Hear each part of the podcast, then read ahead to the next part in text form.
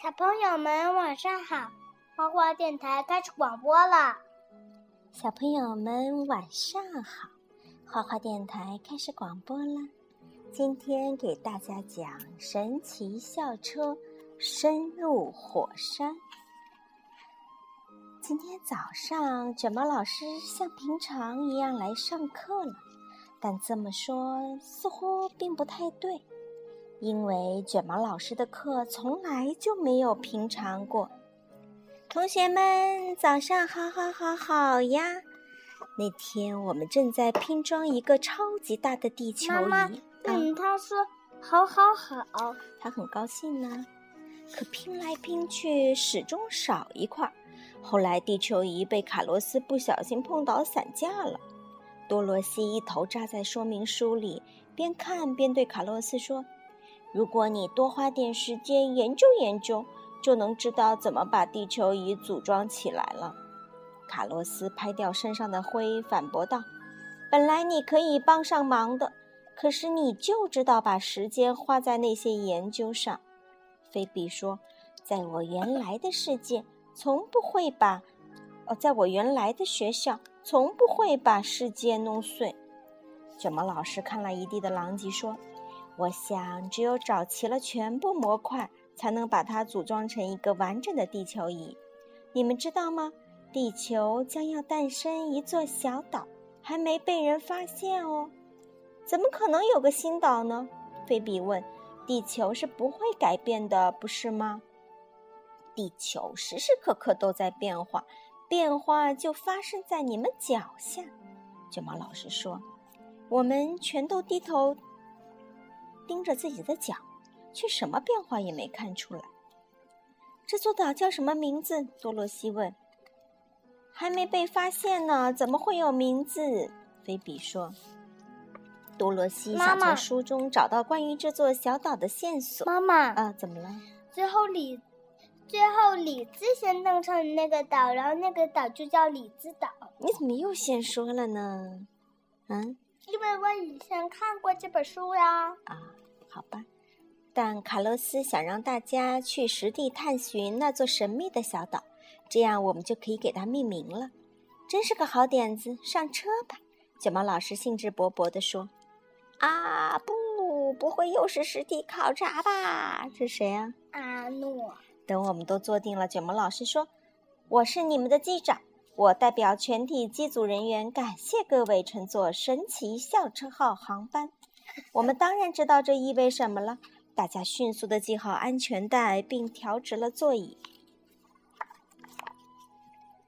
神奇校车开始旋转拉伸。等我们反应过来，我们都已经在天上。妈妈，原来那会拉了这么长，我老说的这么对。给这座小岛取名叫卡洛斯岛吧。卡洛斯在那里洋洋得意地说：“得了吧，多罗西小岛怎么样？坐稳啦，出发啦！”很快，我们飞到了海洋上空，一片巨大的乌云飘过，天空越来越暗。小岛马上就要来了，卷毛老师说：“小岛怎么会来呢？”大家百思不得其解。随后，天空中电闪雷鸣，海水也沸腾起来，不知从哪儿飘来一团黑滚滚的烟尘。像厚毯子一样罩住了车窗，准备降落。卷毛老师大声喊道：“嗯，那些黑东西是什么？什么？那些黑东西是什么？我们慢慢的听好吗？”校车变成了一个平底船，漂浮在海面上。大家爬出校车，四处张望，并没有看见小岛，倒是看见卷毛老师的充气救生艇了。卡洛斯第一个跳了上去。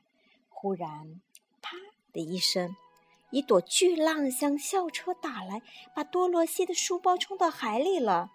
看着书包渐渐沉入海底，多罗西哭起来：“啊，我还得看着书去找小岛呢！我要把书捞上来，求你了，弗瑞兹老师，帮帮我！”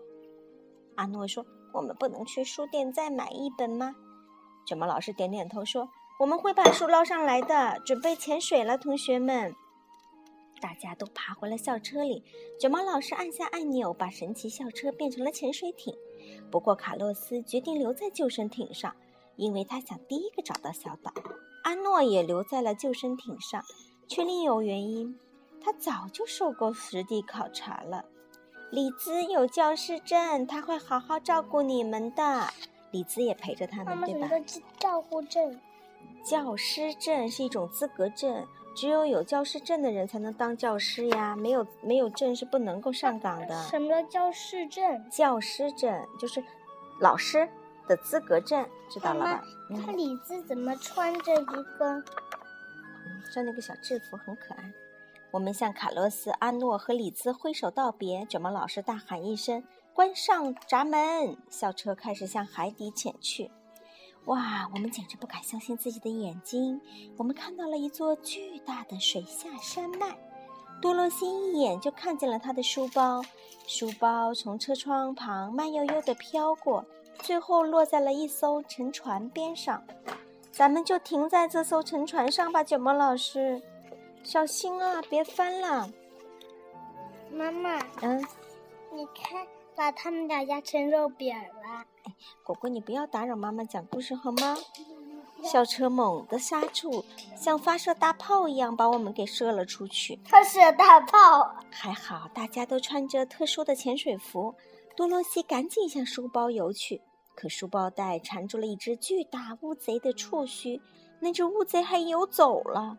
多罗西大喊：“他把我的书包带走了！”就在这时，海底开始震动，整个沉船也跟着摇晃起来。我知道是怎么回事，因为本本来海底的两块石头是这样，结果一这块是红石头，这块是黑石头，黑石头挪到红石头的底部了，这叫做海底地震。哇，你好聪明啊！我们还听到了隆隆隆的巨响，是地震。我们吓得呆住了，都没注意到多罗西的书包从我们身边飘过，然后被好好多气泡推向了海面。气泡飘到海面上，啪的一声爆了，还散出一股难闻的味道。看那，多罗西的书包！卡洛斯一把抓住书包，我们可以看看他的书，没准会有新发现。与此同时，卷毛老师正在尽力地安慰多罗西。振作起来，多罗西！要找到小岛，可不止看书一种办法哦。我们便向海洋深处潜去，越向下越冷，连校车都打起哆嗦来。妈妈，你看校车咬着牙，对，冷的打寒战了。妈妈，你看海里有个自行车。哎，这是你的自行车玩具，你先拿在边上。接着，我们注意到了一件怪事：海底有很多奇怪形状的烟囱，还热乎乎的。妈妈，嗯，那些叫火山口。啊，对的，菲比伸头去看，噗，给喷了一脸灰。凯莎打头，率先游到海底一个很深的峡谷上方。这是一道 V 字形峡谷，也许多罗西的书包掉到这里面啦。凯莎说：“只有一个办法可以找到书。”卷毛老师说：“大家心领神会，便立马游回校车，一同朝着峡谷进发。”轰隆轰隆，又地震了。峡谷底部的岩石板块正向另一个板块下面滑动，海面的浪越来越大。妈妈，但卡洛斯一点都没注意到，他正埋头看书呢。妈妈，嗯，那个岩石板块在哪儿啊？它是这上面画不出来，它是地壳的运动。妈妈，我记我记得这上面有。好，我们再慢慢的往后看好吗？书上说，地表是由贝壳一样的岩石板块拼成的。卡洛斯告诉阿诺。这些板块在极为缓慢的、慢慢的运动，不过有时一个板块会滑到另一个下面，这时我们就能感觉到大地在动了。峡谷就是这样形成的，两块巨大的板块滑动相撞时引起地震，从而形成一条夹缝。卷毛老师现在就把我们带到了这个夹缝里。卡洛斯，你说话怎么跟多罗西似的呀？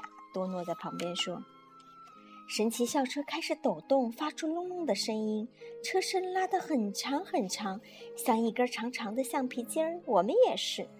两块板块互相推挤时，我们一下子从中间的缝钻了进去。妈妈，他们都怎么变胖了？他们拉伸了，钻进了地球下面滚热、奔腾的液体里。”凯莎上了扇子说：“妈妈，那叫岩浆。”对啦。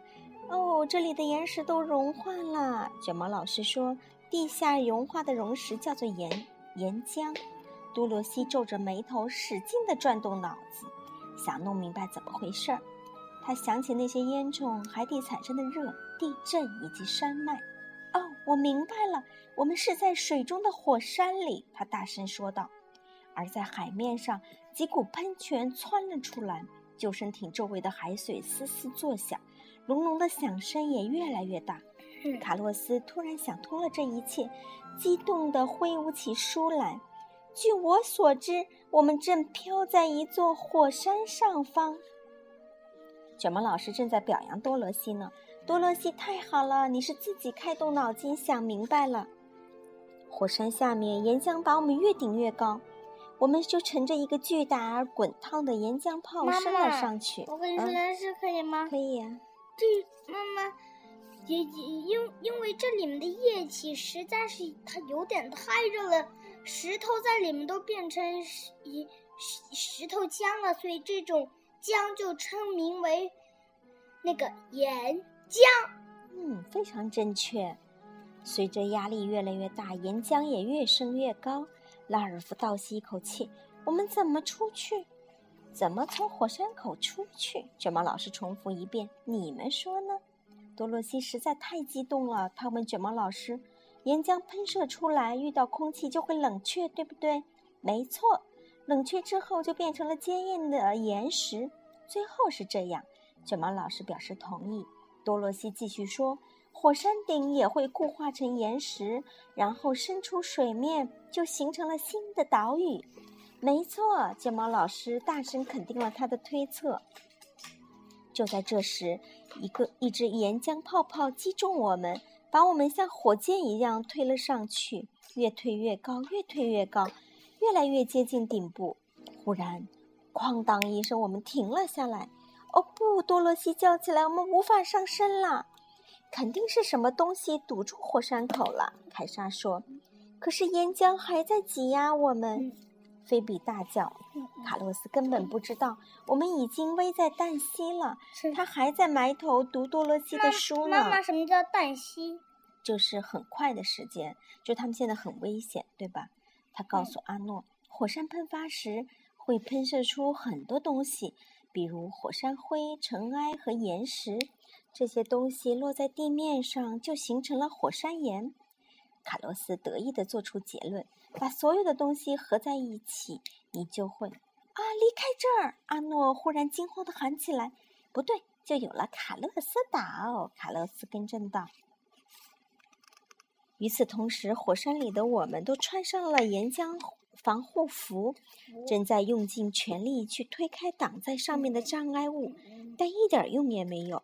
卷毛老师和神奇校车也开始行动了，校车一次次的用力向上冲。妈妈，你看。这有一个伸出来一个大拳头，咣咣！对他，对他要把这个石头给砸开。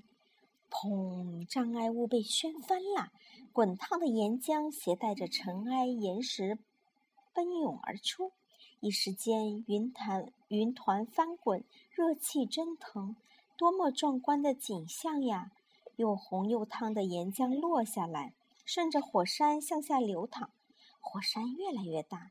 真的形成了一座小岛，我们也随之喷发出来，扑通扑通，我们全部掉进了救生艇里。真幸运，我们安全着陆了。